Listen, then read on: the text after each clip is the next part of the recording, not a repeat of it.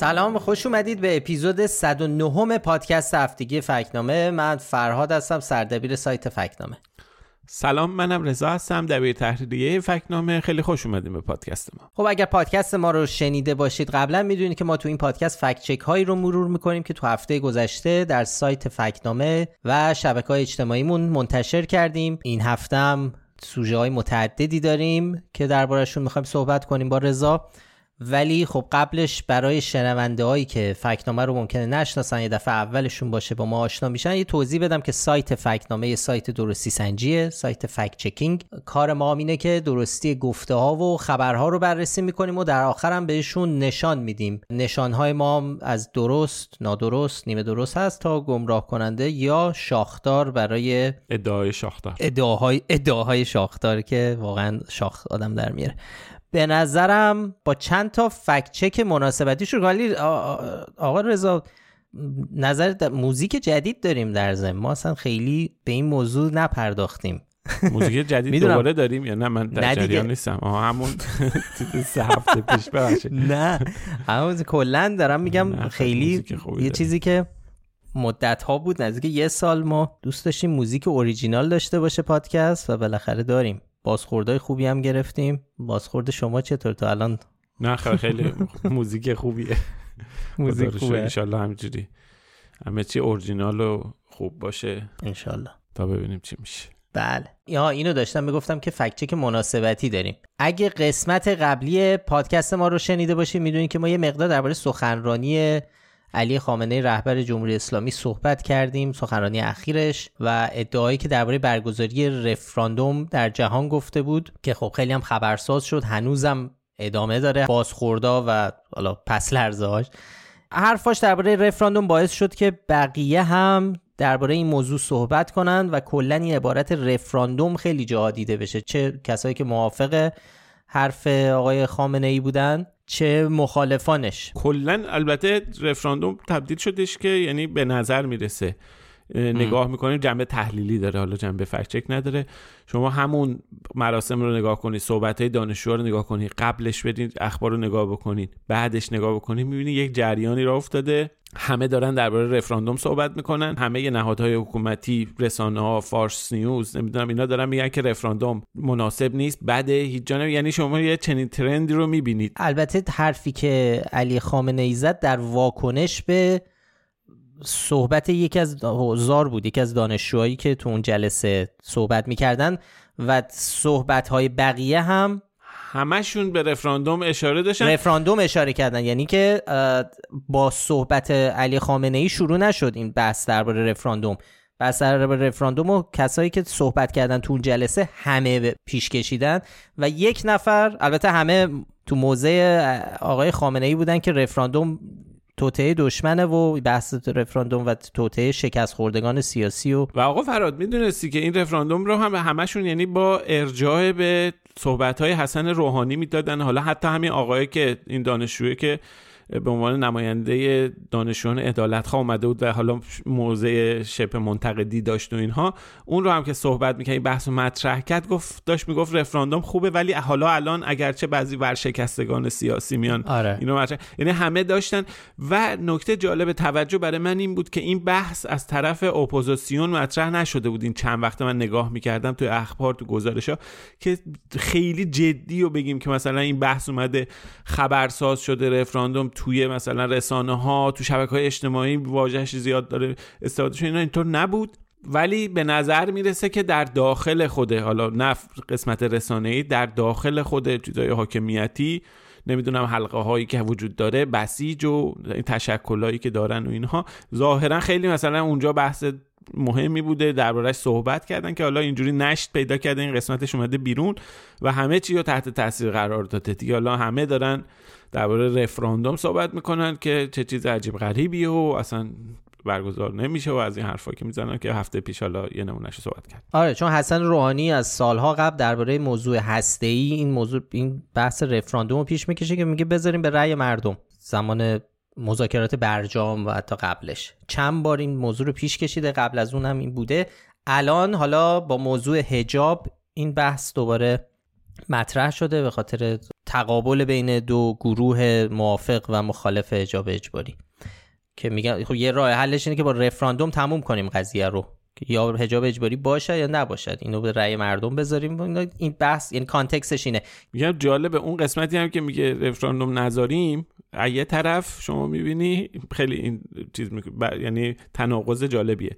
شما صحبت های مقام های جمهوری اسلامی رو می‌بینی روحانیون ائمه جمعه وزیر ارشاد رئیس جمهور که همشون در عین حال که میگن هجاب اجباری خواست اکثریت مردمه به نظر سنجی های ارجاع میدن. قبلا توی این پادکست و توی فکنامه چندین بار در این صحبت بله. کردیم که اکثریت مردم با هجاب موافق هستن. طرفدار هجاب اجباری و اعمال هجاب توی جامعه برای همه آدم هستن. ولی به این جایی که می‌رسه اصلا کلا رفراندوم نمی‌خواد و از به یه چیزای دیگه میگن. هر چیزی که دم دستشون میاد میگن بیا رفراندوم می‌خوایم بیا این نمونهش. همون فکت چکی که الان شما بخوای بهش اشاره بکنی. آره این بحث رفراندوم و این صحبت ها ادامه داشت. مثلا تو روز عید فطر روز عکسای نماز عید فطر رو با انتشار عکسایی که منتشر کنندگانش می‌گفتن تعداد زیاد کسانی که اومدن تو نماز عید فطر تهران شرکت کردن به خاطر اینکه خب به امامت علی خامنه ای خب یه معنی دیگه ای داره خودش به نوعی رفراندومه. که البته حالا اینکه رفراندوم هیچ جای دنیا به اجتماع آدما رفراندوم نمیگن چیز داره. ولی حالا نکته جالب بود که عکسایی هم که منتشر کرده بودن خب ما رفتیم سراغشون دیدیم خیلی زیاد در شبکه های اجتماعی به خصوص توی توییتر منتشر شده بودن. خب این عکس عکسای مربوط به روز نماز عید یعنی مال امسال نبودن عکس قدیمی بودن از سالهای گذشته برداشته شده بودن. ما توی حساب شبکه اجتماعی فکنامه تو توییتر فکنامه اینا توضیح دادیم روی وبسایت هم هست که به حال مشخص که این عکس ها قدیمی هن به طور مشخص مال نماز عید فطر سال 93 هستن که تو سایت ایسنا منتشر بوده شده بودن و ما هم بهشون نشان نادرست دادیم. یعنی حالا رفراندوم قدیمی بوده اگر رفراندوم بوده. آره اگرم رفراندوم حساب و اون سرنخی هم که خیلی ها از جمله ما رو و مثلا خیلی ها رو به این نتیجه رسون که این عکس قدیمیه شکل گنبد بود. چون شکل گنبد الان سال هاست که لاغر فهم می‌کنم چند ساله که آبی فیروزه‌ای دیگه الان گنبد مسلای تهران. و خب عکسایی که پخش شده بود تو شبکه اجتماعی اینطور نبود. هنوز همون گنبد سیمانیه که مربوط به اوایل دهه 90 بود. هفته پیش وقتی ما یه ذره خیلی خلاصه درباره این ادعای رهبر جمهوری اسلامی درباره رفراندوم صحبت کردیم که گفته بود تو کجای دنیا درباره همه مسائل کشور رفراندوم برگزار می‌کنن؟ به اختصار صحبت کردیم ولی اگه یادتون باشه گفتیم هنوز مطلب رو منتشر نکردیم. هنوز اون موقع که داشتیم ضبط می‌کردیم در حال نوشته شدن بود مطلب و در حال تحقیق. چند روز بعد مقاله کاملی رو منتشر کردیم که جزئیات بیشتری داشت. و خب با توجه به اینکه هنوز بحثای اون سخنرانی و اون گفته آقای خامنه ادامه داره فکر می‌کنم یه توجیه داشته باشه که ما هنوز روی این موضوع باشیم یه ذره وارد جزئیات بیشترش بشیم. سعی می‌کنیم خیلی سریع مرور کنیم و برسیم به بحثای جدیدتر چون خیلی ها قسمت قبل رو شنیدن. خلاصش اینه که رهبر جمهوری اسلامی روز 29 فروردین در دیدار با دانشجویان گفت مسائل گوناگون کشور قابل رفراندوم نیست کجای دنیا این کارو می‌کنن؟ مگه مسائل گوناگون کشور قابل رفراندومه؟ مگر همه مردمی که در رفراندوم باید شرکت کنند و شرکت می‌کنن امکان تحلیل اون مسئله رو دارن؟ این چه حرفیه؟ بله همینطوری که شنیدید خب جمله های مختلفی درباره رفراندوم گفت بعدش هم رسانه ها و چهرهای نزدیک به حکومت تلاش کردن. در این باره محتوا تولید کنند و یه سری اطلاعات بدن. مثلا ایرنا دو روز بعد از این سخنرانی یه مطلبی منتشر کرده نوشت در اغلب کشورهای دنیا همین پرسی امر استثنائیه. خب ما هفته پیش مفصل توضیح دادیم الان دیگه وارد جزئیات زیاد نمیشیم. به هر حال درباره مسائل مختلف برگزار کردن می‌کنن. دفعه پیش به مکزیک تجربه ساخت فرودگاه در مکزیک یا تجربه رفراندوم برای تقسیمه استان اشاره کردیم. حالا این دفعه توی سایت موارد دیگه هم هست. مثلا از مواد مخدر بگیر نمی‌دونم کارخونه زغال سنگ نیروگاه هسته‌ای باشه نباشه یه عالم چیزهای متنوعیه که بعضیشون اصلا ممکنه خندهدار به نظر برسه و بعضیشون هم خیلی خب بحث جدی و به سطح مسئله و سطح موضوع بالا و بالاخره پیچیده هستش. این وسط حالا یه حرفای نادرست دیگه هم مطرح شد که از قبیل اینکه رفراندومی که سال 58 تو جمهوری اسلامی برگزار شد در هیچ جای دنیا برگزار نشده که خب ما این ادعا درست نیست. قبلا یه بار ما اینو فکت چک کرده بودیم محمد حسینی معاون پارلمانی رئیسی که با این آقای حسینی که مجری تلویزیون بود و الان فرق داره. آره ریستارت نی. یا آقای حسینی دیگه. با این آقای محمد حسینی معاون رئیس جمهور ایشون گفته بود که هیچ جای دنیا نیومدن نظامی اصل خودش رو به رفراندوم بذاره. یعنی بعد از انقلاب اومدن اون اشارش به اون رفراندوم آریانه بود که ما اونجا هم بررسی کردیم و بهش نشان نادرست دادیم. معلوم نیست واقعا رو چه حسابی این حرفو می‌زنن؟ و جالب اینه که از های مختلف هم میگن و دوباره تکرار می‌کنن. قبلا هم حرفش زدیم تو این پادکست هم گفتیم توی 224 سال گذشته دست کم 620 تا رفراندوم توی دنیا برگزار شده که 13 درصدشون که میشه تقریبا معادل 80 تا رفراندوم درباره قانون اساسی یا تعیین نوع حکومت بوده. اینا document شده و مستنده و هستش. ما مطلب هم دربارهش قبلا منتشر کردیم. اصلا یکی از شنونده های پادکستم کامنت گذاشته نوشته برکسیت که شاخ خود مردم انگلیس در اومده. مسائل تخصصی و کلیت نظام سیاسی هیچ کشوری به رفراندوم گذاشته نشده. با کلمه رفراندوم بازی نکنید. خب این ادعا نادرسته. مسائل مختلف و کلیت نظام تو بسیاری از کشورها به رفراندوم گذاشته شده. می‌تونید برید منبعی که میگم رو چک بکنید. ژورنال فصلنامه سیاسی پژوهشی منتشر کرده که رو سایت می‌تونید بهش دسترسی پیدا بکنید. اسنادی منتشر کرده یعنی اینطوری نیست که یه ادعایی باشه که یه گروهی گفته باشن و نشه رفت دنبالش. میشه رفت دید. ژورنال علمیه. اونجا فهرست و توضیحات 620 تا رفراندوم هست. میشه رفت و دید و متوجه شد که غیر از ایران تو کشورهای دیگه هم رفراندوم هایی برای تعیین نوع حکومت برگزار شده. مثال هم زدیم تو اون مطلب. بوتسوانا، غنا، لتونی، اوروگوئه شکل حکومتشون رو با رفراندوم انتخاب کردن. رفراندوم هم چیزی نیست که مخفیانه باشه. برگزار میشه خبراش هست گزارشهاش هست.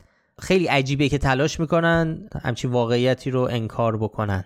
بله یه ویدیو هم منتشر شد این هفته تو سایت همشهری که اونم همینو می‌گفت. خیلی جدی حالا تکرار می‌کرد. توجه کنید ایران تنها حکومت در طول تاریخ در حالی که اینطور نیست. البته از یک منظر اون رفراندوم دوازده بهمن واقعا پدیده منحصر به فردیه. یه چیزی که معلوم نیست چیه. جمهوری اسلامی آریانه از اون جهت داره منحصر به فرده. هیچ جای دنیا نمیان یه مفهوم انتظایی که اصلا نه سرش مشخصه نه تهش معلومه. یه اسم مثلا به رفراندوم این باشه اطلاع رسانی درستی شده باشه. مناظره شده باشه تو قبلش. کاری که مثلا تو نمونه برکسیت پیشنویسی باشه نمی‌دونم می‌خوایم این شکلی باشه اون شکلی باشه اصلا جمهوری اسلامی سرش چیه تهش چیه قراره بیاد چیکار بکنه کی کجای این جمهوری اسلامی می‌خواد قرار بگیره. یه چیزی که هنوزم معلوم نیست جمهوری اسلامی چیه. به تعبیر بعضیا هنوزم نمیشه تعریف چیزی مصداقی چیزی کرد. ولی به هر حال میگم اون موقع از این جهت داره رفراندوم واقعا منحصر به فردیه ولی از جهت اینکه هیچ رفراندومی نوع حکومت در دنیا بر نیامده بر اساس هیچ رفراندومی یعنی واقعا یه ادعای شاخدار عجب غریبه. خب برگردیم موضوع اصلی. پس همینجور که الان گفتیم و هفته پیشم بهش اشاره کردیم همه پرسی درباره انواع موضوعات کلان و جزئی پدیده رایج تو کشور دنیا یه سری کشور هستن که رفراندوم تو سیستمشون پیش بینی شده مثلا فرانسه یا ایتالیا، استونی، اکوادور، هلند، سوئد، تایوان. بعضی از کشورها هستن که رفراندوم ندارن مثل نروژ، بلژیک، ایالات متحده آمریکا، عربستان سعودی و کره شمالی. این الان یه طیف خیلی متنوع. البته اینجوری نیست نداشته باشن آره تو قانون آره, آره اینجوری نیست که برگزار نشه رفراندوم تو این کشورها مثلا تو ایالت های مختلف آمریکا رفراندوم های ایالتی برگزار میشه درباره خیلی مسائل جزئی محلی یا حتی مسائل مهم مثل ازدواج همجنسگرایان یا موضوعات این شکلی اجتماعی. خیلی از قوانین تو این کشور از طرف دولت های ایالتی تعیین میشه. یعنی طبیعیه که رفراندوم هم در سطح ایالتی برگزار بشه. خب ما توی مطلب انواع رفراندوم ها رو فهرست کردیم. یه سری در دموکراسی های مستقیم مثل سوئیس که هر اصلاحیه‌ای که روی قانون گذاشته میشه رو می‌ذارن به رفراندوم. بعضی وقتا هست که حکومت هم احساس می‌کنن که در تصمیم گیری ها نیاز به مشارکت مردم دارن. به مثلا بنبستایی خوردن. این یه راه برای اینی که به یه, نتیجه گرفته بشه. اونجا از همه پرسی استفاده می‌کنن. در حالی که خب دموکراسی از نوع نمایندگی یعنی در عین اینکه نماینده وجود داره نماینده های مردم در نهادهای قانونگذار رفراندوم هم برگزار میشه. یه سری از رفراندوم ها اختیاری هستن یعنی نتایجش الزامی برای دولت نمیاره. بهش میگن همه پرسی اختیاری. مثلا همین رفراندومی که درباره فرودگاه مکسیکو سیتی گفتیم دفعه پیش. تو این رفراندوم مردم رأی دادن نه ولی به هر حال بعد از مدتی تصمیم گرفته شد که بیان اجرا بکنن. یعنی در واقع رفراندوم الزامی ایجاد نمی‌کنه بلکه در فرایند تصمیم گیری به هر حال اون رفراندوم به خصوص. بعضی وقتا میکن یعنی آره. هستش کشورهایی هم هستن رفراندوم برگزار می‌کنن. نظر مردم رو می‌خوان به هر حال بدونن چیه. این نظر به هر حال عددش نسبتش مهمه. توی فرایند تصمیم گیری تو اون روال قانونی که دارن بیان و حالا اون رو بکار ببین ما توی مطلب وضعیت 20 تا کشور رو بررسی کردیم. توصیه می‌کنم برید ببینید. خیلی مطلب جالب برای خود منم خیلی جالب بود. اصلا این تنوع موضوعات که تو کشورهای مختلف ما هم نرفتیم توی مطلب نرفتیم. فقط از سوئیس و کشورهای اسکاندیناوی و اینا بیاریم که حالا به هر حال از یه جهاتی اونا کشورهای در کل دنیا استثنایی هستن. از خیلی جهات ما رفتیم آره. انواع از شرق اروپا آمریکای لاتین آسیا اینا رفتیم جای متنوع رو نگاه کردیم ببینیم که وضعیت در اونجاها چه جوریه. به هر حال اینکه اون دوست شنوندمون احساس کرده بود ما هفته پیش داریم با کلمه همه پرسی رفراندوم بازی می‌کنیم بالا نمی‌دونم دلیلش چی بوده ولی چیزی که مسلمه ما به نظرمون به اندازه کافی شواهد و اسناد و فکتار ارائه دادیم که ببینیم در چه کشورهایی بر سر چه مسائلی رفراندوم برگزار میشه. اصلا از نظر قانونی چیه و از نظر مستاقی چیه؟ این توضیح رو هم میدیم که ما سراغی نمیدیم که رفراندوم خوبه بعد درست غلط برگزیت مثلا اتفاق خوبه ما کار ما بررسی این ادعا بوده که میگه رفراندوم یک مسئله استثنایی و در دنیا برای مسائل مختلف برگزار نمیشه. خب دلایل متقنی وجود داره. ما فهرست کردیم با کلمات هم بازی نکردیم و که نشون میده این ادعا ادعای شاخداریه. آره مثلا کشورهایی هم که گفتی ما که می‌تونم چند تاشون رو بگم. مثلا ایرلند رو بر بررسی کردیم. اسلوونی اکوادور ایتالیا برزیل بولیوی بلاروس تایوان تایلند ترکیه که خب یه همینجور که می‌بینی یه طیف متنوعی از انواع اقسام کشورهاست با دموکراسی های حالا کیفیت های مختلف دموکراسی. یعنی نگاه مثلا بلاروس که عملا یه کشور دیکتاتوریه که فکر می‌کنم جزء قهر جدول کشور تو دموکراتیکه. تا خب مثلا ایتالیا و ایرلند مثلا که کشورهای اروپایی. خب این مرورش رو جالب تصویر رو روشن می‌کنه که این ادعا چه مقدار با واقعیت فاصله داره. هم کشورها متنوعن هم موضوعاتی که دوشون به رفراندوم گذاشته شده متنوعن واقعا.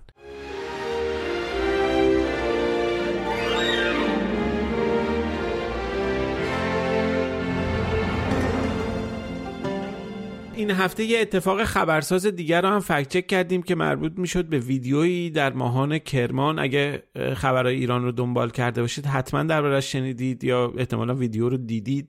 فیلم می‌گیره میگه فیلم می‌گیرم. پس چی؟ غلطی دلت خواست بکنی؟ بیشرف. بمیرن!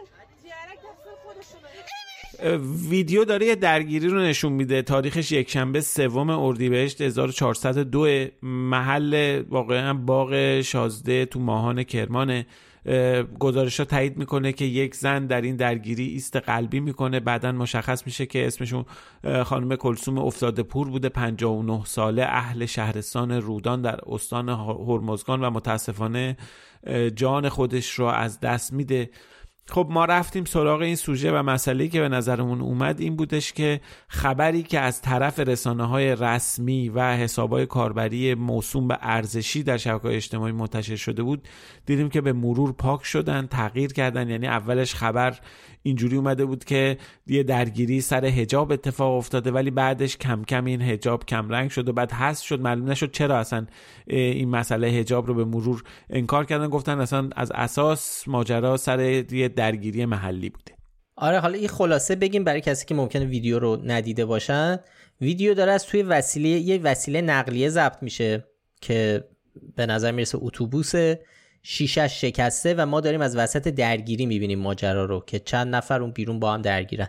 نکته ای که هست اینه که چند نفر از زنایی که در این درگیری هستن روسری سرشون نیست. چیزی که به نظر می‌رسه به طور خلاصه اینه که چند نفر قصد دارن یه دختر رو که روسری سرش نیست بگیرن. کسانی که توی اتوبوس هستن و خب صدای اونا رو ما بیشتر میشنویم بعدا به عنوان کاروان زیارت قاسم سلیمانی معرفی میشن. زیارت می‌کنن قاسم سلیمانی. آره دیگه میرن سر قبر قاسم سلیمانی. از صحبت هایی که در اتوبوس هست هم معلومه که گروهی هستن که معتقد به حجاب اجباری هن. یه صدایی چون تو ویدیو داره میگه که زنها باید حجاب داشته باشن. نکته حساس و مهم اینه که ما در سمت چپ تصویر زنی رو می‌بینیم که با لباس یا چادر سفید روی زمین نشسته.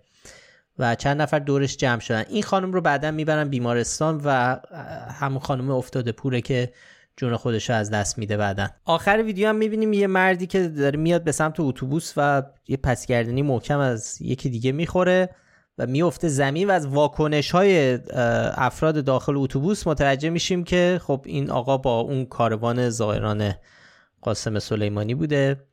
و خب چند تا زن که تو اتوبوس بودن میرن بیرون و به سمتش میرن کمک می‌کنن. آره. زائران قاسم حالا... که اونو نجات بدن. آقایی که خورده زمین. حالا نکته جالب اینه که این ویدیو رو خود حسابای ارزشی اصلا منتشر کردن. اولم توضیح دادن که این درگیری زنان بیهجاب و همراهاشون با همین زائرین حاج قاسم داخل گیومه بوده تو باغ شازده کرمان همه اینا رو گفتن. تو توییتر نوشتن تو تلگرام مثلا کانال اخبار سپاه قدس اینو گذاشته و به نظرم همه چیز میاد که توضیح هم درست بوده. یه اتوبوس رفتن یه زنی رو به خاطر هجاب بگیرن درگیری شده ولی به نظر می‌رسه اون خانومی که جونش رو از دست داده ماجرا رو حساس کرده. بعد از اینجا به بعد حالا نمی‌دونه بر... احتمالا یعنی میشه حد زد که احساس نگرانی کردن دوباره افکار عمومی جریه دار بشن بالاخره واکنششون. به یه دلیلی حالا به هر حال به مرور شروع کردن به پاک کردن خبر. بعد شروع کردن داستان عوض میشه. داستان عوض کنن. یه روایت دیگه فارس میاد مثلا گزارش میشه درگیری جمعی بین دو گروه افراد بوده که یک گروه مسافر آره. بودن. بعدم میگه یه زن حدود 60 ساله است قلبی می‌کنه. رجا نیوز میگه سن خانم 59 سال بوده. فارس بعدا یه آپدیت می‌کنه میگه زن 72 ساله بوده و آثار عمل جراحی قلب بازم رو بدنش مشهود بوده. درگیری هم بین دو گروه مسافران بوده. دیگه اینجا کلا مشابه همون قصه هایی که برای مهسا امینی درست شد دیگه. دقیقا. دیگه هم حجاب رو حذف می‌کنن و هم زائرین حاج قاسم و این دوتا رو حذف می‌کنن آره. که بره کنار. و مسئولان هم میان اظهار نظر می‌کنن. میگن انگیزه اصلا نزاع انگیزه شخصی داشته و بین مسافران و افراد غیر بومی بود. پس به طور کلی دو تا ابهام اصلی داریم. یکی اینکه چرا این درگیری رو به مرور از حجاب تغییر دادن به نزاع شخصی. دومیش هم اینه که مشخصات زنی که جان باخته رو چرا این همه روایت مختلف دربارش منتشر کردن. سنش هم هی به مرور زیاد شده. یعنی بعد از انتشار خبر فوتش کم کم هی میره بالا که زن 52 ساله 59 ساله کشته نشده. هفتاد خورده بوده. دو ساله بوده که نشانه های آره عملم داشت. یعنی داستان همون یه قالب همون قالب مشخصیه که ما قبلا هم تو شهریور سال گذشته دیدیم. خبر هم البته داره به روز میشه. ما الان چهارشنبه شب به وقت تهرانه که داریم ضبط می‌کنیم. ممکنه این وقتی پادکست روز جمعه صبح منتشر بشه خبرهای بیشتری اومده باشه که ما الان نمی‌دونیم. بعضی از حساب های موسوم به ارزشی هم اظهار نظرهایی کردن. مثلا فردی به اسم علیرضا آل داوود که یکی از منابع همون خبر اول بود یعنی که این ماجرا مربوط به حجاب و این قصه نوشته که اعترافات عناصر دستگیر شده به زودی پخش خواهد شد. خیلی حالا این آقای آل داوود خیلی جالبه. از چند جهت قبلا ما توی این پادکست هم توی یعنی فکت چک داشتیم بهش اشاره کردیم. خبر اگه یادتون باشه اون جندوزی آل... آنجلینا جولی بود. می‌گفته که آنجا آره. این اومده بود آل داوود اومده بود گفته بود که آنجلینا جولی معمور سیاه اومده می‌خواد مثلا سیایه می‌خواد ژنای مردم ایران رو بدوزه و از این قصه ها و نکته جالب اینه خودش هم معلم سواد رسانه معرفی می‌کنه. ما حالا این برای اگه یادتون باشه درباره چیز رد فلگ و اینا که سریع چشمک می‌زنه شاخک های ما رو تیز می‌کنه چه کلمه هایی صحبت کردیم. گفتیم پروفسور دکتر ژاپن اینا رو اینا رو که میشنویم آدم یک برای من این سواد رسانه هم خیلی چیزه. هر جایی می‌بینم یکی خودشو متخصص سواد رسانه معرفی می‌کنه واقعا شاخکام تیز میشه. انجمن سواد رسانه ای نمی‌دونم متخصص سواد رسانه اینا واقعا جالب میشه. میری میگردی می‌بینی که واقعا تحت این عنوان البته کلمه خودش درست و چیزه یعنی کاری هم که ما داریم می‌کنیم یه بخشی از کاری که ما داریم تو فکنامه می‌کنیم دقیقا همین سواد رسانه است. یعنی میدیا لیترسیه این ترجمه میدیا لیترسی آقا ما نمیریم خودمون پروفسور آره. کلمه بار مثبت داره. ژاپن هم خیلی کشور قشنگ و خیلی خوبه. از خیلی جهت ژاپن اصلا یه نمونه کم نظیره. اینا کلمات مثبته. ولی اینکه یکیشو بیاد به خودش بگه من پروفسورم. مثل حالا یه نمونهشو تو این مناظره پروفسور درخشان رو دیدیم. توی هفته گذشته سر کرده بود با این آقای غنی نشد. ولی حالا پروفسور کسی به خودش بگه پروفسور بقیه هم بیان بهش بگن. پروفسور خیلی بامزه است توی یه جایی که حالا یکی بیاد به خودش بگه من متخصص سواد رسانه ام. پروفسور سمته. می‌دونی سه استاد دانشگاه. در همه جا به کار برده میشه اینجا هم به کار برده میشه. میگن پروفسور فلانی. پروفسور استاد دانشگاه رو میگن پروفسور بهمانی. قصهش اینه یه مثل دکتر یعنی رده علمی تو ایران برای یه کار دیگه استفاده می‌کنه تو ایران هم میگن استاد فلانی دکتر فلانی استاد اینجوری آره، میگن. آره، ولی یکی که می‌خوام بگن خیلی استاده میگن پروفسور. مثلا پروفسور علی کرمی پروفسور آقای درخشان حسابی. پروفسور حسابی پروفسور آره این کلمه یه یه حاله ایجاد می‌کنه مرعوب می‌کنه.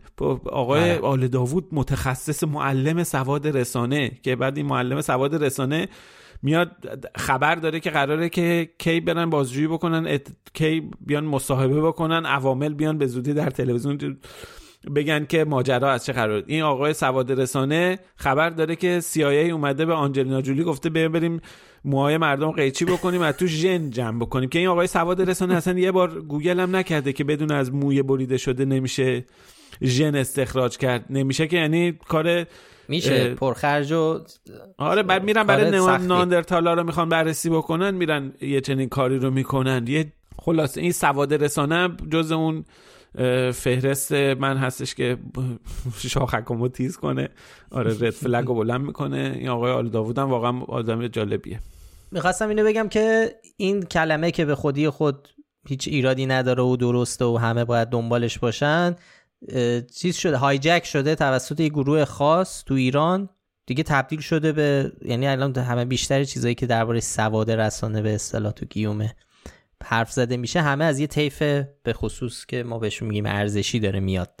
تقریبا یعنی من هرچی دیدم این بوده کسایی که از این این این عبارت رو دارن تبلیغ می‌کنن و بزرگ می‌کنن و highlight تهش می‌بینید بیشتر اینه که آی گول نخورید که بعد می‌بینیم گول نخوریدا تو مایه تئوری توته و توهم توته است که همون چیزی که نوع حرفایی که مثلا رایفی پور ممکنه بزنه. میگه من سواد رسانه ای دارم. می‌فهمم که وقتی میکی موس داره فلان کار می‌کنه این منظورش یهودی هست مثلا. یا نمی‌دونم پاندای کنفوکار معنیش معانی طرفداری از سیونیسم و این قسمت داره. این, این, این سواد رسانه ایه دیگه برای دوستان. خب بریم بریم سراغ فکچک های بعدی.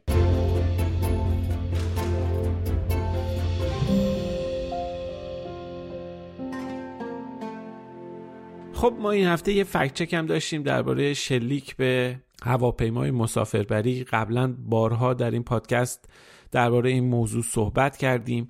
این بار نور نیوز رسانه نزدیک به دبیرخانه شورای عالی امنیت ملی یه مطلبی منتشر کرده بود و توش مدعی شده بود که در وقایع مشابه با سقوط هواپیمای اوکراینی که طی سالهای گذشته در کشورهای دیگر به وقوع پیوسته هیچ دولتی مسئولیت دخالت در حوادث فوق را نپذیرفته.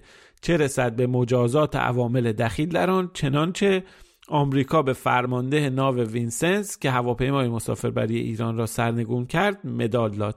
ما به این ادعا نشانه نادرست دادیم. حالا توضیح میدیم که چرا این حرف خلاف واقعیت و باید نشانه نادرست بگیریم بله همونطور که گفتی ما درباره این موضوع قبلا هم صحبت کردیم. یه فکچک خیلی شبیه به این رو بررسی کردیم. آذر 1401 بود که حسین طایب فرمانده پیشین اطلاعات سپاه شبیه این رو گفته بود. گفته بود که شلیک به هواپیمای مسافربری خودی اولین بار نیست که رخ داده. در چندین کشور پیشرفته دنیا هم اتفاق افتاده ولی نی... ولی نیومدن صادقانه دربارش حرف بزنن. خب اینطور نیست. ما دوباره آمارا و اطلاعات مربوط به سوانه هوایی رو منتشر کردیم. از سال 1950 تا الان حدود هزار سانحه هوایی برای هواپیمای تجاری رخ داده که 34 موردش به خاطر شلیک پدافند بوده. یعنی خود همین شلیک پدافند به ندرت اتفاق افتاده. ولی مسئله خیلی مهم اینه که از این 34 مورد 29 موردش در شرایطی بوده که دوتا کشور در جنگ یا مناقشه بودن و یکی از طرفه اون یکی رو زده. یعنی هواپیمای اون یکی رو زده. خودی رو نزدن. خودی رو آره. یعنی یه درگیری بوده مثل این مثلا شبیه این بوده که خب مثلا عملیات هوایی می‌کنن علیه هم شهرها رو بمبار می‌کنن تاسیسات رو. یعنی در شرایط درگیری و جنگ بوده و هواپیمایی که مربوط به دشمن بوده یا متحدان دشمن بوده رو زدن. مسئله اینه که اتفاقی که افتاده برای هواپیمای اوکراینی رو اگه بخوایم مقایسه بکنیم که حالا از جهات مختلفی غیر قابل مقایسه پدیده بی سابقه می‌بینیم حالا. به هر حال باید بیایم ببینیم که کدوم هواپیما در اثر شلیک پدافند خودی سقوط کردن. میمونه چهار تا دیگه حالا غیر از این هواپیمای اوکراینی از این چهار تایی که مونده دو تاشون معلوم نیستش که هنوزم تحقیقات نهایی مشخص نکرده کدوم طرف درگیری شلیک کرده. یعنی ابهام وجود داره. لینک و توضیحاتش هست. یکی مال سال 1980 برای خطوط هواپیمایی ایتالیا بوده. یکی هم سقوط جت شخصی رئیس جمهور رواندا سال 1994 که هر دو طرف جنگ داخلی رواندا متهم به این شلیک هستن یعنی در مزان اتهام قرار دارن. منجر به نسل کشی وحشتناک رواندا میشه. دقیقا. غیر از اینا پس دو مورد باقی میمونن که پدافند خودی هواپیمای همون کشور رو زده. هر دو اینا مشخصه و اعلام کردن که کار کی بوده. یکی سال 1962 برای خطوط هواپیمایی شوروی بوده که اعلام کردن گم کردن موقعیت توسط خلبان تو شرایط ابری دلیل این اتفاق بوده. یکی هم سال 2001 اتفاق افتاده. هواپیمایی از خطوط هوایی هوایی روسیه با پدافند اوکراین سرنگون میشه. اونجا اوکراین و روسیه داشتن مانور مشترک برگزار می‌کردن. اوکراین هم نه روز بعد از حادثه مسئولیت رو قبول می‌کنه. بعد هم حالا در کنار اینکه مسئولیت ها پذیرفته شده فرضم بکنیم که نشده باشه. این ادعا و استدلال استدلال آشناییه تو خبرها و اظهارات می‌خونیم که مثلا پلیس فلان کشور خشونت می‌کنه یه جای دیگه بیعدالتی از پنهانکاری از فساد هست و این رو به عنوان رویه اعلام می‌کنن. طوری که مخاطب ممکنه تصور بکنه یعنی می‌خواد اینو القا بکنه که این اشکالی که تو کشور وجود داره تو ایران وجود داره یه چیز روتین و طبیعیه و همه جا همینه و چیز فرقی هم نداره کشور پیشرفته هم همین ماجراهاست. در حالی که این فرم استدلال درست نیست. اصلا حالا ولی به هر حال هر چقدر که چیز داشته باشه اتفاقی که برای پرواز PS 752 افتاد هواپیما به اون شکل سرنگون شد. به اون شکل خبراش اومد منتشر شد. ما اون سابقه در اصلا در نظر بگید در کنار فرودگاه در مسیر هواپیمایی هوا در در واقع در مسیر هوایی که هر روز داره اتفاق میفته به اون صورت اصلا یه چیز بی سابقه است. قابل مقایسه با هیچ کدوم از سوانه هوایی نیست. حتی این دوتا پروازی که الان ما گفتیم توی پرواز شوروی بوده و یکی مال روسیه بوده توی اوکراین ساقط شده اینا قابل مقایسه نیستن.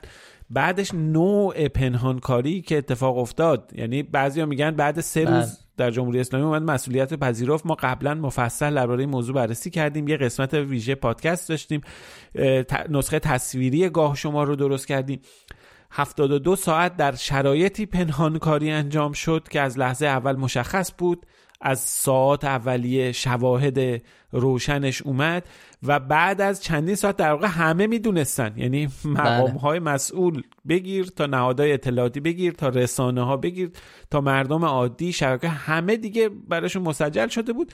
ما اینم حتی حرف زدیم. حرف زدیم مطلبم نوشتیم دربارش که سناریوها چی می‌تونه باشه که آیا امکان داره که سران کشور در جریان نبوده باشن؟ آخه اون موقع فارس اومده بود گفته بود خامنه ای تا لحظات قبل خبر نداشته تا قبل تا دو سه روز خبر نداشت. با خبر شد گفت بیاین بگین اعلام بکنید. و ما تو اونجا بررسی کردیم که چقدر این احتمالش چقدر بعیده که سران اصلی کشور در جریان نباشن در حالی که مثلا نخست وزیر کانادا داره میگه که ما اطلاعاتی داریم که موشک ایران زده ولی هنوز آقای خامنه ای خبردار نبوده. خیلی اتفاق عجیب غریبی بود. خلاصه که هنوز هم که هنوزه اینو به عنوان دارن یه مسئله به عنوان یه حالا انگار افتخاری بیان می‌کنن که این مسئولیت رو پذیرفته. بعدم اینکه میگن کجای دنیا اومدن محاکمه و اینا شده که این محاکمه هم ما در شرایطی داریم می‌بینیم که به هر حال به طور قطع خانواده قربانیان پرواز PS 752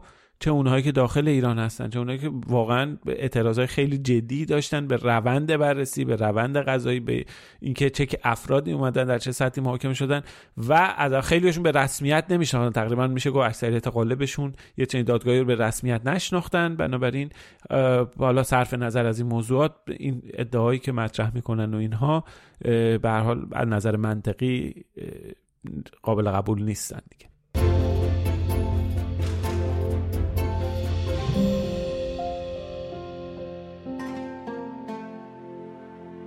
این هفته هم مثل هفته گذشته فکچک جمعیتی با موضوع اسرائیل داریم. این بار یک گفته است که هم رهبر جمهوری اسلامی و هم سخنگوی سپاه پاسداران آقای رمضان شریف بهش اشاره کرده. آقای شریف گفته مهاجرت معکوس دو میلیون نفر از اسرائیل آغاز شده. البته سهیونیست ها به دنبال مخفی کردن این جریان هستند اما علت اصلی مهاجرت معکوس از سرزمین های اشغالی عدم امکان تصور آینده برای این مهاجران است. علی خامنه ای هم 25 فروردین 1402 چنین چیزی گفته بود. به زودی تعداد کسانی که از اسرائیل دارن خارج میشن یهودیایی که خارج میشن به دو میلیون می‌رسه. این اعلان کردن. خب یه نکته خیلی جالبی وجود داره. اینه که ما داریم می‌بینیم که از یک جناح خاصی از یک زاویه خاصی آقای خامنه ای و طرفداراش سپاه و اینا دارن هی درباره موضوع اسرائیل و جمعیت دو تا ادعای مختلف که هر دو هم نادرست هست مطرح می‌کنن. از یه طرف دارن میگن زاد و ولد تو اونجا زیاده. آی بیایم ببینید چقدر همه دارن بچه دار میشن آره. جمعیتشون میره بالا جمعیت ما کم میشه. از این طرف وقتی می‌خوان به اون بگن که آقا دیدین که اسرائیل رو به نابودی و اینها میان میگن آره که این بحث همون 25 سال دیگه که چند سال پیش آقای خامنه گفت 25 سال دیگه اسرائیل نابود میشه. پیش بینی کرده الان می‌خوام بگن داره میره به اون سمت. آره. خلاص این یه تناقض وجود داره. اما حالا خیلی بخوایم سریع بگیم که چرا این اون هفته پیش که مفصل گفتیم چرا اون آمار زاد و ولد اشتباهه اینجوری نیستش که اونا میگن. این دفعه بخوایم سریع بگیم که چه اتفاقی. خب اولا که منبعی برای این ادعا وجود نداره. اما خب حالا رمضان شریف میگه می‌خوان اینو پنهانش بکنن. اما بیایم یه ذره عددا رو نگاه بکنیم. قبلا هم درباره مظلومیت عدد و اینا صحبت کردیم. واقعا یا نمی‌دونن دو میلیون نفر چقدره؟ دو میلیون نفر خیلی عدد بزرگیه. حتی در مقیاس یک کشور پرجمعیت هم عدد بزرگیه. چه برسه به اسرائیل که دو میلیون نفر بیش از یک پنجم جمعیتشه. یه چنین جمعیت اگه بخوان مهاجرت بکنن یا اقدام به مهاجرت بکنن یا اصلا مسئله و مهاجرت دغدغشون باشه شما حتما نشانه های آشکاری رو می‌بینید که باید یه چنین اتفاقی بیفته که نمیفته اما از اون طرف به حال توی اسرائیل هم یه قانونی هست معروف قانون بازگشت که بر اساس اون هر کسی که یهودیه در هر جای دنیا که زندگی می‌کنه هر ملیتی که داشته باشه می‌تونه بره و پاسپورت اسرائیل رو بگیره. به حال یه تابعیت اونجا رو عکس بکنه. یه شرایطی داره. حالا وارد جزئیاتش نمیشیم. خب طبیعیه که بر این اساس رفت آمدهای شهروندان اسرائیل هی برن و بیان اینا زیاده. ممکنه افراد خونشون در جای دیگه ای باشه. مدتی از سال رو تو اسرائیل بگذرونن. ولی به هر حال جزء جمعیت اسرائیل محسوب میشن. حالا این به حال ممکن این تب این رو بدونیم که این طبیعیه. اما بیایم حالا تحولات جمعیتی اسرائیل رو هم دنبال بکنیم. ببینیم که به حال جمعیت اسرائیل جز کشورهایی که با یک روند و یک شیب نسبتا زیادی جمعیتش رو به رشد و مهاجرت هم یکی از موتورهای محرک رشد جمعیت توی اسرائیل همیشه بوده. از سال 1948 به این طرف به طور متوسط سالی 116 هزار نفر به جمعیت اسرائیل اضافه شده. از اون طرف آمارهای مهاجرت رو نگاه می‌کنیم. بر اساس آمارهای رسمی هم سالانه توی حداقل بعد از سال 2000 ما توی 20 دو سه سال که نگاه می‌کنیم تا 2021 آمارش هست. نگاه می‌کنیم سالانه به طور متوسط هم 25 هزار تا مهاجر وارد اسرائیل شدن. به حال این تقریبا معادل یه چیزی بین یک چهارم تا یک پنجم رشد جمعیت. تقریبا یک پنجم جمعیتی هستش که داره اضافه میشه. یه تعدادی هم دارن خارج میشن. خالص مهاجرتشون هم نگاه می‌کنیم. داده های بانک جهانی از همیشه مثبت بوده. غیر غیر از سه سال در دهه 1900 اواخر دهه 1900 هفتاد که مقارن انقلابم بوده تو ایران. اون موقع یه مقداری کم شده خالص مهاجرت ولی به طور کلی همیشه خالص مهاجرتشون بیشتر بوده. یعنی مهاجراتی که وارد شدن مهاجر به طور متوسط ده هزار تا اضافه بوده. بنابراین ما تمام شواهد و قرائن رو که می‌بینیم می‌بینیم که این روند روند رو به رشد و افزایشی بوده. به اضافه اینکه طبق آماری که دادن در سال مرکز آمار اسرائیل گزارشی که داده در سال 2022 سال گذشته میلادی این مهاجرت یک شتاب خیلی زیادی هم یه افزایش چشمگیری داشته سه برابر شده به نسبت متوسط به نسبت سالهای قبل. اونم تحت تاثیر حمله نظامی روسیه به اوکراینه که باعث شده که قشنگ توضیح دادن. اومدن جدول کشیدن نمودار کشیدن که آمارشون سه برای 73 هزار 73 یا 75 هزار تا مهاجر فقط در سال 2020 دو وارد اسرائیل شدن. به حال همه اینا رو ما گذاشتیم کنار هم دیگه و این عدد رو که دو میلیون از کجا اومده و همه اینا رو گذاشتیم این چیزی واقعا به این ادعا که آقای رمضان شریف سخنگوی سپاه و آقای خامنه ای رهبر جمهوری اسلامی دارن مطرح می‌کنن واقعا مرغ پخ پخته رو هم به خنده میزه انقدر که فاصله داره و بعید نسبت واقعیت ما بهش نشانه شاخ داد الان با توجه به شرایط سیاسی اسرائیل و خب اینکه دوباره دولت بنیامین نتانیاهو هم برگشته تظاهراتی که الان تو سطح اسرائیل ما شاهدش بودیم. یه حرفایی ممکن زده بشه درباره اینکه خب خیلی از اسرائیلیا دیگه نمی‌خوان تو این کشور باشن می‌خوان برن. مشابهش هم اگه تو باشه زمان وقتی که ترامپ اومد روی کار شنیده می‌شد خیلی این حرفا که عده زیادی از آمریکایی‌ها بعد از به قدرت رسیدن ترامپ می‌خوان این کشور ترک کنن. اینجا دیگه جای زندگی نیست و از این حرفا که اینا زیاد سند و مدرکی براش وجود نداره. داده ای ما نداریم درباره اینکه حالا این واقعا اتفاق افتاده نیفتاده. هست. قطعا شرایط تاثیر می‌ذاره. آدما یه دی میان و میرن و اینا. میرن و ولی در مقیاس آمار مهاجرت که یک شما ترند بله. یک عددهای بزرگی این واقعا ناچیز به نظر می‌رسه. اگرم باشه دقیقا این بحث به این اندازه که دو میلیون در حال مهاجرتن و یه عدد عجیب غریبی. داره. اون که خنده داره. عدد بزرگی از یک مهاجرت کلانی داره اتفاق میفته برای در خروج از اسرائیل. این یعنی ممکنه این بحثا اگر هم جایی شنیده باشید یا ببینید فراموش نکنید که در چه کانتکسی از در واقع حال و هوای سیاسی اسرائیل داریم صحبت می‌کنیم.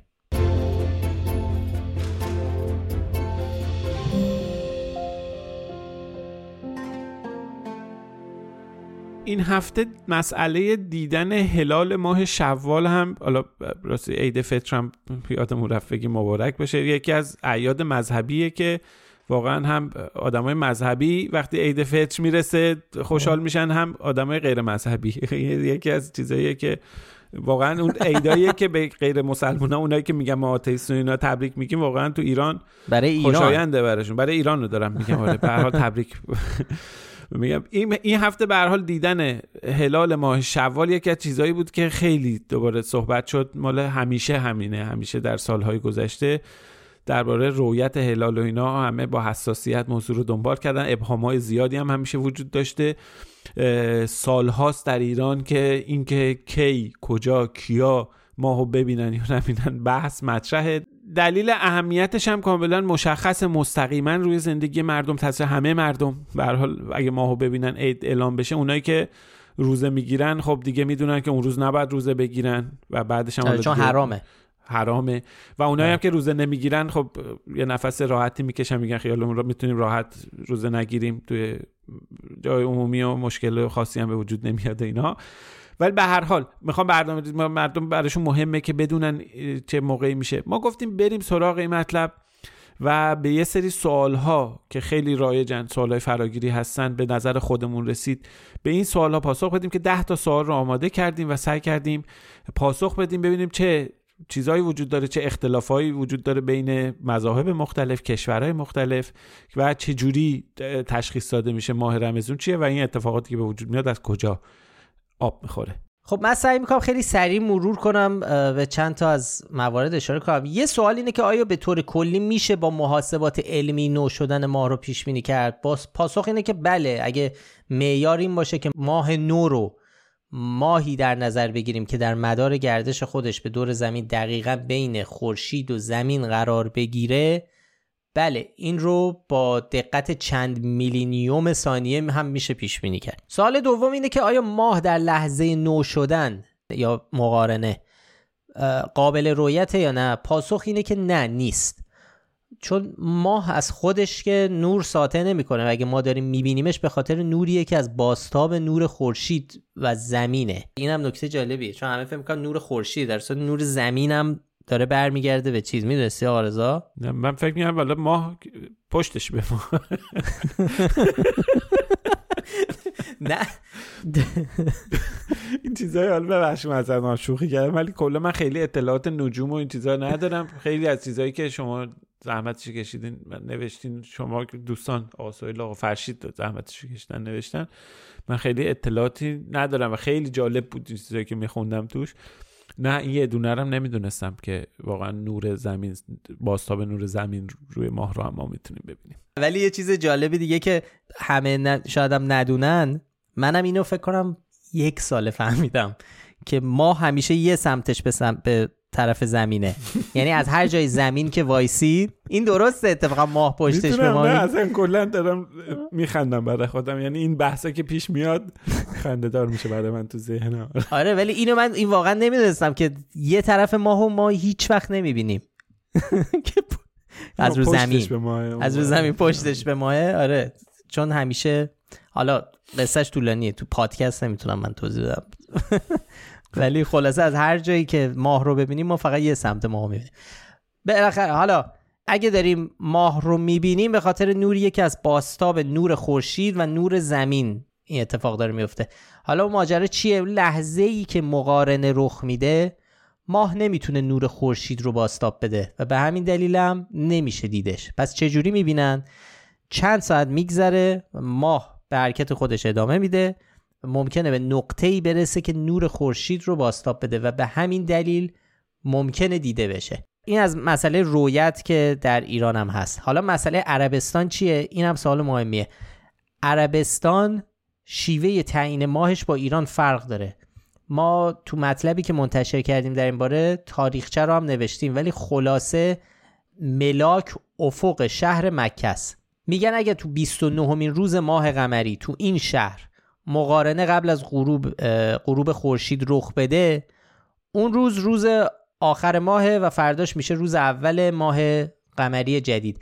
اگه این شرایط رخ نداد فرداش میشه سیوم ماه. یعنی ملا... کاملا ملاک و مبنا بحث بحث مقارنه است دیگه. یعنی مبنای علمی دارن برای این کار. رو بله یعنی خیلی از نهادهای اسلامی هم به همین استناد می‌کنن. سال 1385 توافقی کردن روی این مسئله که یکسان بکنن ماجرا رو. الان گفته میشه که سی تا کشور مسلمان به همین تقویم استناد می‌کنن. حالا تو ایران چطوریه؟ این مقارنه کافی نیست. باید حتما ماه نو رو قبل از غروب ببینن. یه سری از علمای شیعه در ایران میگن که حتما باید ماه رو با چشم غیر مسلح دید.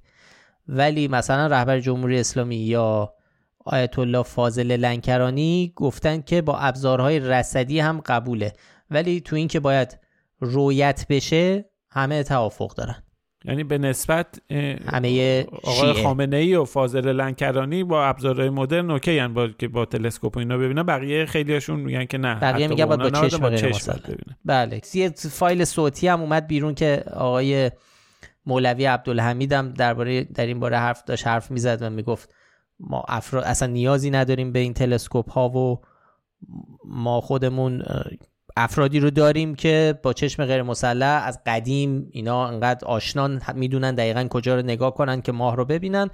اون هم کانتکستش همین بحثه بحث بینه که البته درست هم نبود. اون روز اصلا بر اساس محاسبات و دقیق و اینا اصلا اون روز قابل چیز نبود. اصلا مقارنه اتفاق نیفتاد و ماه نمی‌شد که کسی ببینه بله.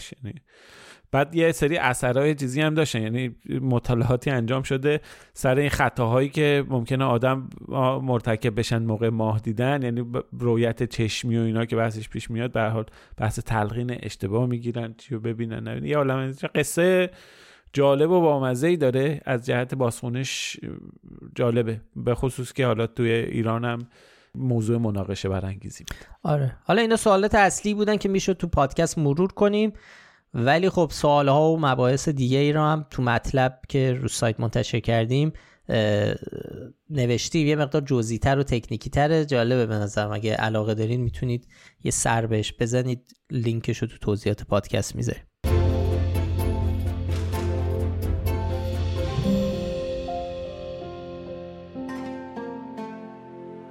آقا فراد سه تا فکچک دیگه مونده. وجه مشترک این سه تا اینه که قبلا دربارهشون صحبت کردیم فکچک های مشابه داشتیم. تو همین اپیزودهای قبلی هم حرف زدیم.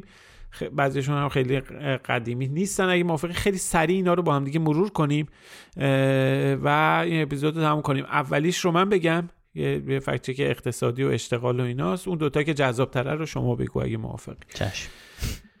خب آقای محمود کریمی بیرانوند معاون وزارت تعاون کار و رفاه اجتماعی. ایشون گفته بود که در تاریخ 29 فروردین 1400 گفته بود که نتایج سامانه ملی رصد اشتغال نشون میده که در سال 1401 بیش از یک میلیون شغل ایجاد شده. خب پیش از این هم مقام های دولتی چنین حرفایی رو زدن. ابراهیم رئیسی گفته سولت مرتضوی وزیر تا همین تعاون کار رفاه اجتماعی یه چنین چیزایی گفته که عمدتا هم ما بهشون نشان نادرست و گمراه کننده دادیم.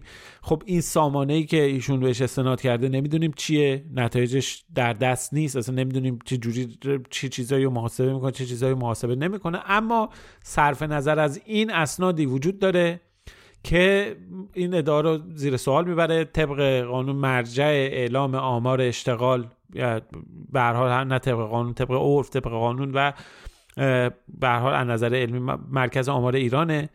به صورت فصلی آمارگیری گزارش های آمارگیری نیروی کار رو منتشر می‌کنه و مشخصه که تو حد دوره های مختلف چقدر جمعیت شاغل اضافه میشه چقدر جمعیت شاغل کم میشه. به هر حال حالا آمارش خطا و اشتباه داره نداره. به هر مرجع اینه که این مرجع رو که ما بررسی می‌کنیم کل جمعیت شاغلین در سال 1401 به نسبت سال قبلش 268 هزار نفر افزایش پیدا کرده که تقریبا یک چهارم اون ادعای یک میلیون شغلیه که به حال مطرح شده. یک میلیون هم می‌دونیم که وعده انتخاباتی ابراهیم رئیسی بوده و به نظر می‌رسه که این حالا آمارای پراکنده که اعلام می‌کنن بگن که این وعده محقق شده که نه بر اساس آمار مرکز آمار ایران یه چنین اتفاقی هنوز رخ نداده.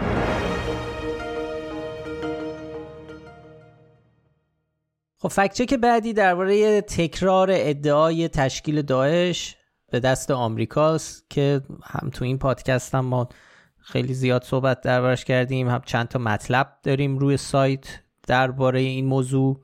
خب این بار ماجرا از این قراره که آقای رابرت اف کندی جونیور برادرزاده جان اف کندی رئیس جمهور پیشین آمریکا که ما قبلا اصلا توی context های دیگه درباره ایشون حرف زدیم دونم ایشون جز یکی از سردسته های پخش کردن تئوری توته است. خیلی ضد واکسنه. فکچکی هم داشتیم. خیلی حرفاش تأثیر گذاره به خاطر خب اسمش و نقشش و خونوادهش مخاطب زیاد داره چه تو آمریکا چه تو غیر آمریکا. به ایران هم رسیده بود. ما هم فکچک کرده بودیم. خلاصه ایشون یکی از چهرهای مشهور تئوری توته است. و حالا این آقا وارد مبارزات انتخاباتی ریاست جمهوری شده و تو یکی از سخنرانی های اخیرش ایشون این جمله رو میگه در میگه ما میلیون ها عراقی رو تو این کشور کشتیم هیچکس دقیق عدد دقیق کشته رو نمی‌دونه. امروز عراق یک کشور از هم گسیخته است. و اونجا و یه جایی میگه ما داعش رو ساختیم که دو میلیون باعث شد دو میلیون پناهنده به اروپا روانه بشن. خب مسئولان جمهوری اسلامی که این قصد ماجرا رو بارها تکرار کردن و خیلی هم روش تاکید می‌کنن دوباره از فرصت استفاده کردند. نمونهش آقای ناصر کنعانی سخنگوی وزارت امور خارجه است که توییت می‌کنه که در اینکه آمریکا خالق داعش است تردیدی نبود اما برای کسانی که عمدن چشما را بر حقیقت بستن تصریح رابرت اف کندی کاندیدای ریاست جمهوری سال آینده آمریکا تاکید مجدد بر این حقیقت است که رژیم آمریکا پدرخوانده داعش است. حالا من یه ذره خلاصه کردم توییت رو. بعد از اونم خبرگزاری فارس و کانال تلگرامی مصاف آخر و همچنین صدا سیما هم این بخش از گفته های آقای کندی رو highlight کردن. ما قبلتر به این قضیه پرداخته بودیم. سابقش هم برمیگشت به روزنامه کیهان و آقای شریعت مداری. قبلا یعنی اولین فکچه که ما در این باره که می‌گفت در خاطرات هیلری کلینتون هم چی چیزی اومده و خودش اعتراف کرده. این حرف نادرسته. ما اصلا خاطرات رو رفتیم زیر و رو کردیم. همچی چیزی وجود نداره تو اون خاطرات. اساسا جعلی این ادعا. چند وقت بعدش هم آقای خامنه ای تاکید کرد که خود دموکرات ها اعتراف کردند که در ساختن داعش نقش داشتند. ما به این گفته شاخدار دادیم. کلی قبلا به ترامپ و اینا هم استناد کردن. به ترامپ خیلی هاشون به ترامپ استناد کردن. به خاطر که ترامپ هم این ادعا رو کرده بود در طول مبارزات انتخاباتی ولی به صورت عقب نشینی کرد. سال 2016 و قبل از اینکه مقامی باشه داشته بله بله. آره. موقع مبارزات انتخاب. که بعدا به حرفشون پس گرفته بود گفته من شوخی کردم اینو. گفته با کنایه زدم سارکاستیک بودم. یعنی مثلا داشتم تیکه مینداختم حالا خیلی جدی نگیرید. آره اون می‌گفت دولت اوباما داعش رو درست کرده. به هر حال ما این ماجرا رو قبلا هم تو پادکست هم رو سایت چند بار بررسی کردیم. ادعای بیپایا اساسیه. انتصابش هم به خاطرات ایلری کلینتون جعلیه. ما حتی ریشش رو پیدا کردیم که وصل شد به شبکه های اجتماعی مصر و یه چیزی که اونجا خیلی پخش شده بود. بعدا بود. فیسبوک آره. مصری و ترجمه شده بود. بعدا هم الان پخش شده. خب قطعا حرف ترامپ هم بی تاثیر نبوده تو این قضیه در تقویت این ادعا. کما که خیلی فکت های آمریکایی هم همون ادعای ترامپ رو بررسی کردن رو و رد کردن. به حال ما که خب از پشت پرده خبر نداریم ولی خب طبق اون چیزی که ما می‌دونیم از داعش و اینکه چه جوری تشکیل شده داعش یکی از زیرشاخه های القاعده بود که جدا میشه به طور مشخص به ابو مصعب زرقاوی برمیگرده و این گروه بعدا از القاعده جدا میشه. ممکنه اطلاع داشته باشید که این دوتا اصلا حتی با هم مخالف هم میشن و وارد رو در رو میشن. من یه چیزی اضافه کنم آقا فراد. نکته اینه که بالا خیلی ها کامنت گذاشتن برای ما. مخصوصا تو اینستاگرام خیلی ها کامنت گذاشتن که او شما خبر ندارید بعد طیفشون هم متنوع بود. همه هم طرفدار جمهوری اسلامی نبودن که اینکه به هر حال این توطئه که این که داعش توطئه که آمریکا اینا درست کردن ظاهرا بعضیا بهش اعتقاد دارن. ببین ما اینو کاری نداریم. کسی با تاکید میگیم ما واقعا خبر نداریم پشت پرده چیه. اما این که میگن اسنادی وجود داره که داعش رو آمریکا حجه این بی اساسه. یعنی هیچ سندی وجود نداره. بله.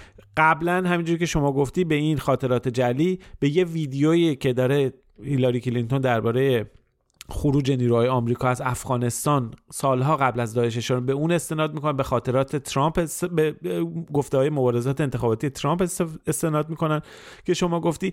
و حالا این کندی هم اضافه شده به این چیزا. وقتی میگیم بی اساسه یعنی پایه و اساسی نداره. این که حالا پشت پرده هر کی هر عقیده داره هر چی دلش می‌خواد تحلیلش اینه که بخواد چیزی بکنه بکنه. ما چیز نداریم.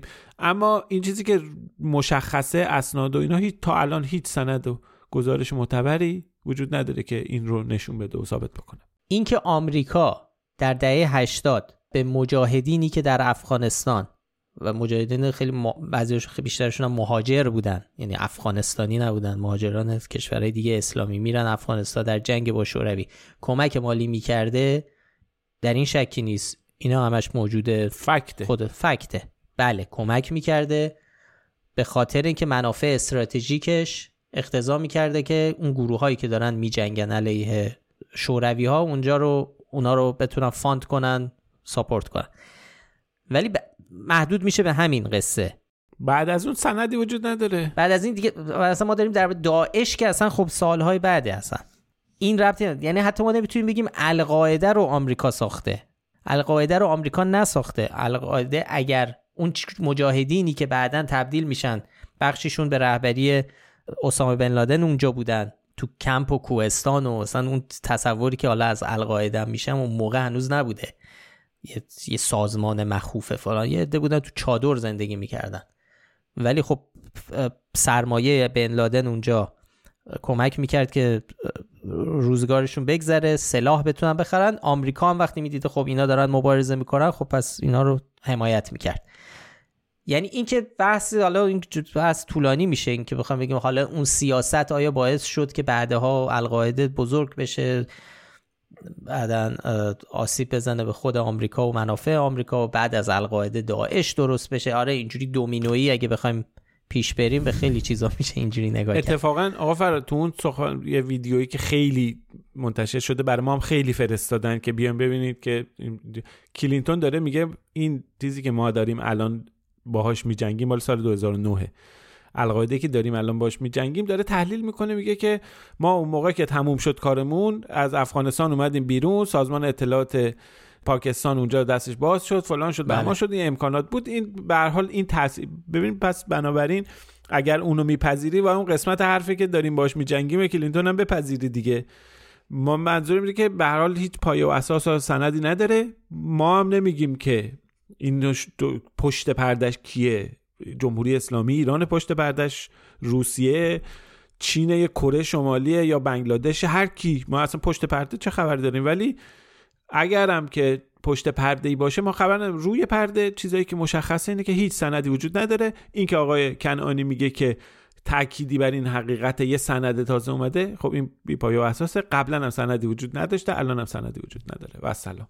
حالا به هر حال آقای کندی الان کاندیدای ریاست جمهوری احتمالا یعنی احتمالا قطعا این آخرین باری نیست که ما ازش چیزی میشنویم.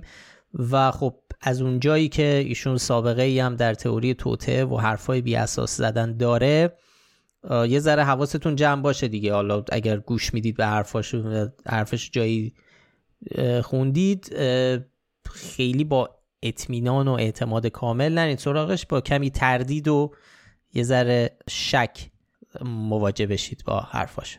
این خود اسم آقای رابرت اف کندی اینا همه ترکیبش اینا کنار هم میشه. یه تصور رو برای آدم ممکنه به وجود بیاره که اوه یه نفر خیلی آدم صاحب مقام رسمی یا به حال یا متصل به خیلی از اطلاعات و اسرار آمریکایی. در صورتی که اینطوری. نیست. ایشون به اطلاعات واکسن هم دسترسی نداره شما زنگ زد به بقیه هم خبر بدین. اونایی که چیزی به بقیه هم کندی یه ذره یه ذره آره فعلا با, با شک و تردید. حالا نه که همه حرفاش غلط باشه ما فقط میگیم بدونید کانتکست قضیه چیه. با رئیس سیایه یعنی فرق داره. یه ذره تقریبا می‌تونیم بگیم یه آدم عادیه. خب فکت چک بعدی درباره حجاب و وصیت‌نامه شهدا. یه فیلمی منتشر شده توسط روزنامه همیهن در شبکه اجتماعی از تجمع چند زن معتقد به هجاب اجباری که دارن جلوی شورای شهر تهران تجمع کردن و یکی از این خانوما داره درباره اینکه چرا اینجا جمع شدن صحبت می‌کنه و اینکه مملکت اسلامیه باید هجاب رایت بشه. تاکید زیادی می‌کنه که در وصیت نامه های شهدا بارها تاکید شده روی هجاب رایت هجاب و ما باید خون اونا رو پاس بداریم. خب این یه چیزیه که برای همه کسایی که تو ایران زندگی می‌کنن یه جمله خیلی آشناست. که باید پاسدار خون شهدا پاسدار باشیم. خون شهدا باشیم با رایت هجاب چرا؟ چون این وس... در وصیت‌نامه شهدا این موضوع خیلی اومده و همه بیشتر شهدا رو این موضوع تاکید کردن. ما چند وقت پیش فکر کنم پارسال بیشتر از یک سال گذشته. این موضوع رو ما بررسی کردیم. اون, موقع یه گفته ای بود که حساب های ارزشی گفته بودن که در وصیت‌نامه بیش از 80 درصد شهدا به حفظ حجاب تاکید شده. خب ما اون موقع این موضوع رو بررسی کردیم. تو اپیزود 35 پادکست هم به تفصیل درباره این فکت چک حرف زدیم. اگه دوست داشتید بیشتر بدونید یا بشنوید اون اپیزود مراجعه کنید. خلاصش بخوام بگیم ببین یه بانک اطلاعاتی جامع وجود نداره درباره وصیت نامه شهدا. ولی یه سایت هایی هست مرتبط با مرکز اسناد بنیاد شهید که بعضی از این وصیت نامه ها رو منتشر کردن. قابلیت جستجوی کلید واژه تو اینا هست. اون جوری که ما گشتیم و پیدا کردیم از مجموع 193 وصیت نامه‌ای که در سایت نوید شاهد منتشر شده فقط 17 موردش. یعنی 8 ممیز 8 درصد به هجاب اشاره شده. یعنی اصلا کلمه هجاب توشه. که از این 17 تا هم 4 تاش مال شهدای مدافع حرم بوده آه آره. که این از این 17 تایی که درباره حجاب صحبت کردن توشون کلمه حجاب اومده از این 17 تا 4 تاشون هم مال این شهدای متأخره کسایی بوده که تو سوریه کشته شده. تو سوریه کشته شدن و چیز جدیده. حالا به جز اینا تو مقدمه کتاب هجاب گزیده موضوعی وصیت‌نامه شهدا که نشر شاهد وابسته به بنیاد شهید منتشر کرده این اومده که از بررسی 53 هزار وسیعت نامه شهدا به تعداد 8681 وسیعت نامه برخورد نمودیم که در آن کلمه هجاب به کار رفته.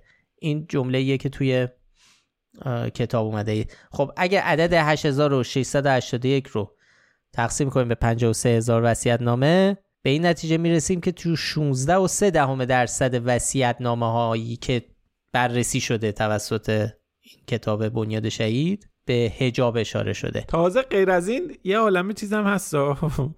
یه عالمه ما که این مطلب منتشر کردیم اون زمان یادم یه عالمه برام کامنت می واقعا تردیدهای خیلی زیادی هم وجود درباره اصالت وصیت های شهدایی که کسایی که تو جریان جنگ کشته شدن که بعد از اینکه اینا کشته می‌شدن برای وصیت نامه براشون نوشته می‌شد مثلا تمپلیت حالا اینا ادعای حالا اینا رو ما کاری نداریم همه رو می‌ذاریم ما همه, رو بذاریم درسته. دقیقاً. اصلا فرض بگیریم تمام اینها درسته و ما هم اگه دیدیم دقت کردیم ما فقط مراجعه کردیم به منابع خود جمهوری اسلامی و اصلا بنیاد شهید که همین فقط بنیاد شهید اصلا نرفتیم منابع خارج از کشور و چیزهای دیگه هم نه. خود بنیاد شهید اطلاعاتی که درباره وصیت نامه وجود داره اینه که نه تنها 80 درصد 50 درصد هم نیست اصلا 20 درصد هم حتی نیست. بهترین حالت ما به عدد مثلا به 16 درصد وصیت نامه کلمه هجاب توشون بوده. بعد ما کانتکست و محتوای اینکه این, این کلمات تو چه جمله هایی اومده و اصلا تو وصیت نامه چی گفته شده هم نداریم. ما فرض می‌گیریم که تبلیغ شده و تاکید شده. 16 درصد. برای همین این موضوع که خیلی تکرار هم میشه تو جمهوری اسلامی تو رسانه های جمهوری اسلامی در دفاع از حجاب اجباری و جز چیزاست که برای احترام به شهدا باید حجاب رو رایت کنیم چون بیشترشون این موضوع رو می‌خواستن یه حرف کاملا غلطیه و نشان شاخدار می‌گیره از ما.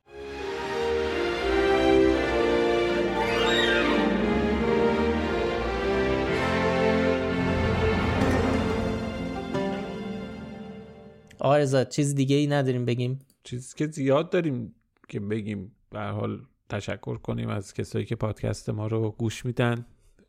کامنت می‌ذارن برامون. تعداد کسایی که کامنت می‌ذارن واقعا زیاده. هر اپیزودمون که منتشر میشه توی مثلا CastBox که ما کامنت ها رو می‌خونیم با ذوق و شوق. یعنی من خودم فردایی که منتشر میشه همیشه باز می‌کنم CastBox رو سریع ببینم. بله بله. کامنت دوستان رو بخونم. اینا خیلی لطف دارن. حالا اگه موافق باشه قبل از اینکه ببندیم یک دو تا از کامنت ها رو سریع شما یه اشاره بهشون بکن و بعد خدافظی کن آره هر دوتای این کامنت هایی که می‌خوام بخونیم مربوط به مطلب گشت ارشاد هوشمند. یعنی دوربین های هوشمندی که با هوش مصنوعی قراره بفهمن کی اجاب نداره رو و شناساییشون بکنن.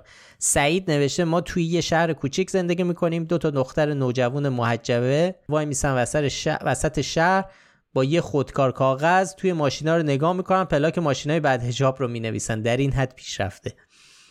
علی هم نوشته برامون که فکر می‌کنم سختترین قسمت ماجرای شناسایی هوشمند بی هجاب ها داشتن یک بانک اطلاعاتی کامل از تصاویر 85 میلیون ایرانیه. اونم با توانایی تفکیک چهره 85 میلیون نفر. من فکر کنم اشاره گذرایی حداقل کردیم به این موضوع تو جزو چالش هایی که همچین چیزی اگر بخواد واقعیت داشته باشه اگه بخواد اجرایی بشه با چه حالا موانعی سر راهشه که یکیش اینه. غیر از این دوتا کامنت هم به حال دوستان دیگه لطف داشتن برامون کامنت گذاشتن. مونلایت پیمان مهدی و چند نفر دیگه درباره مطالبی که تو اپیزود قبلی صحبتش شد و اپیزودهای قبلی مطلب گذاشتن. یکی از دوستان فقط از ما خواسته بود که در مورد تیک تاک و اتفاقی که در کنگره آمریکا اتفاق افتاده هم توی رسانه های ایران خیلی روی این موضوع به حال صحبت زیاد میشه. اینا روی این هم خواسته بود که ما یه مطلبی منتشر کنیم. توی اتفاقی که توی آمریکا افتاده چشم. این رو حالا به حال پیگیری می‌کنیم حتما یه چیزی statement ی مارت... چون واقعا هم زیاد مطرح میشه. همین روزا هم هنوزم دارن اینو مطرح کنن یه statement متناسبی پیدا کردیم توی این روزا. حتما بررسی می‌کنیم و سعی می‌کنیم fact check بکنیم. این موضوع رو ابهامایی که هست رو توضیح بدیم که چه اتفاقی. فکر می‌کنم خیلی مشخصه خیلی خبرش تو رسانه های معتبر و اینا هم زیاد منتشر شده قابل پیگیری ولی به هر حال چشم این انجام خواهیم داد. خیلی عالی. خب اینم از اپیزود 109 هم. خیلی ممنون که پادکست فکتنامه رو میشنوید. اگه پیشنهادی به ذهنتون رسید یا نظر و انتقادی درباره کار ما داشتید یا ممکنه یکی از یک یا چند تا فکت چک به نظرتون درست بررسی نشده ایرادی تو کار ما دیدید حتما به ما بگید. ما خیلی خوشحال میشیم که این پادکست رو به بقیه هم معرفی بکنید. برای پیدا کردن ما هم کافی اسم فکنامه رو به فارسی یا انگلیسی در هر جایی که پادکست بهش گوش می‌دید جستجو کنید. ما همه قسمت های پادکست رو در کانال تلگرام و در یوتیوب فکنامه هم منتشر می‌کنیم. اگه خواستید راحت تر بود براتون اونجا هم می‌تونید گوش بدید به ما. ما هر هفته لینک مطالبی رو که بهشون اشاره کردیم در بخش توضیحات پادکست می‌ذاریم. کاورهای اپیزودها رو هیلا نیکو طراحی می‌کنه موسیقی پادکست رو باربد بیات ساخته و تهیه کننده پادکست هم افشین صدریه.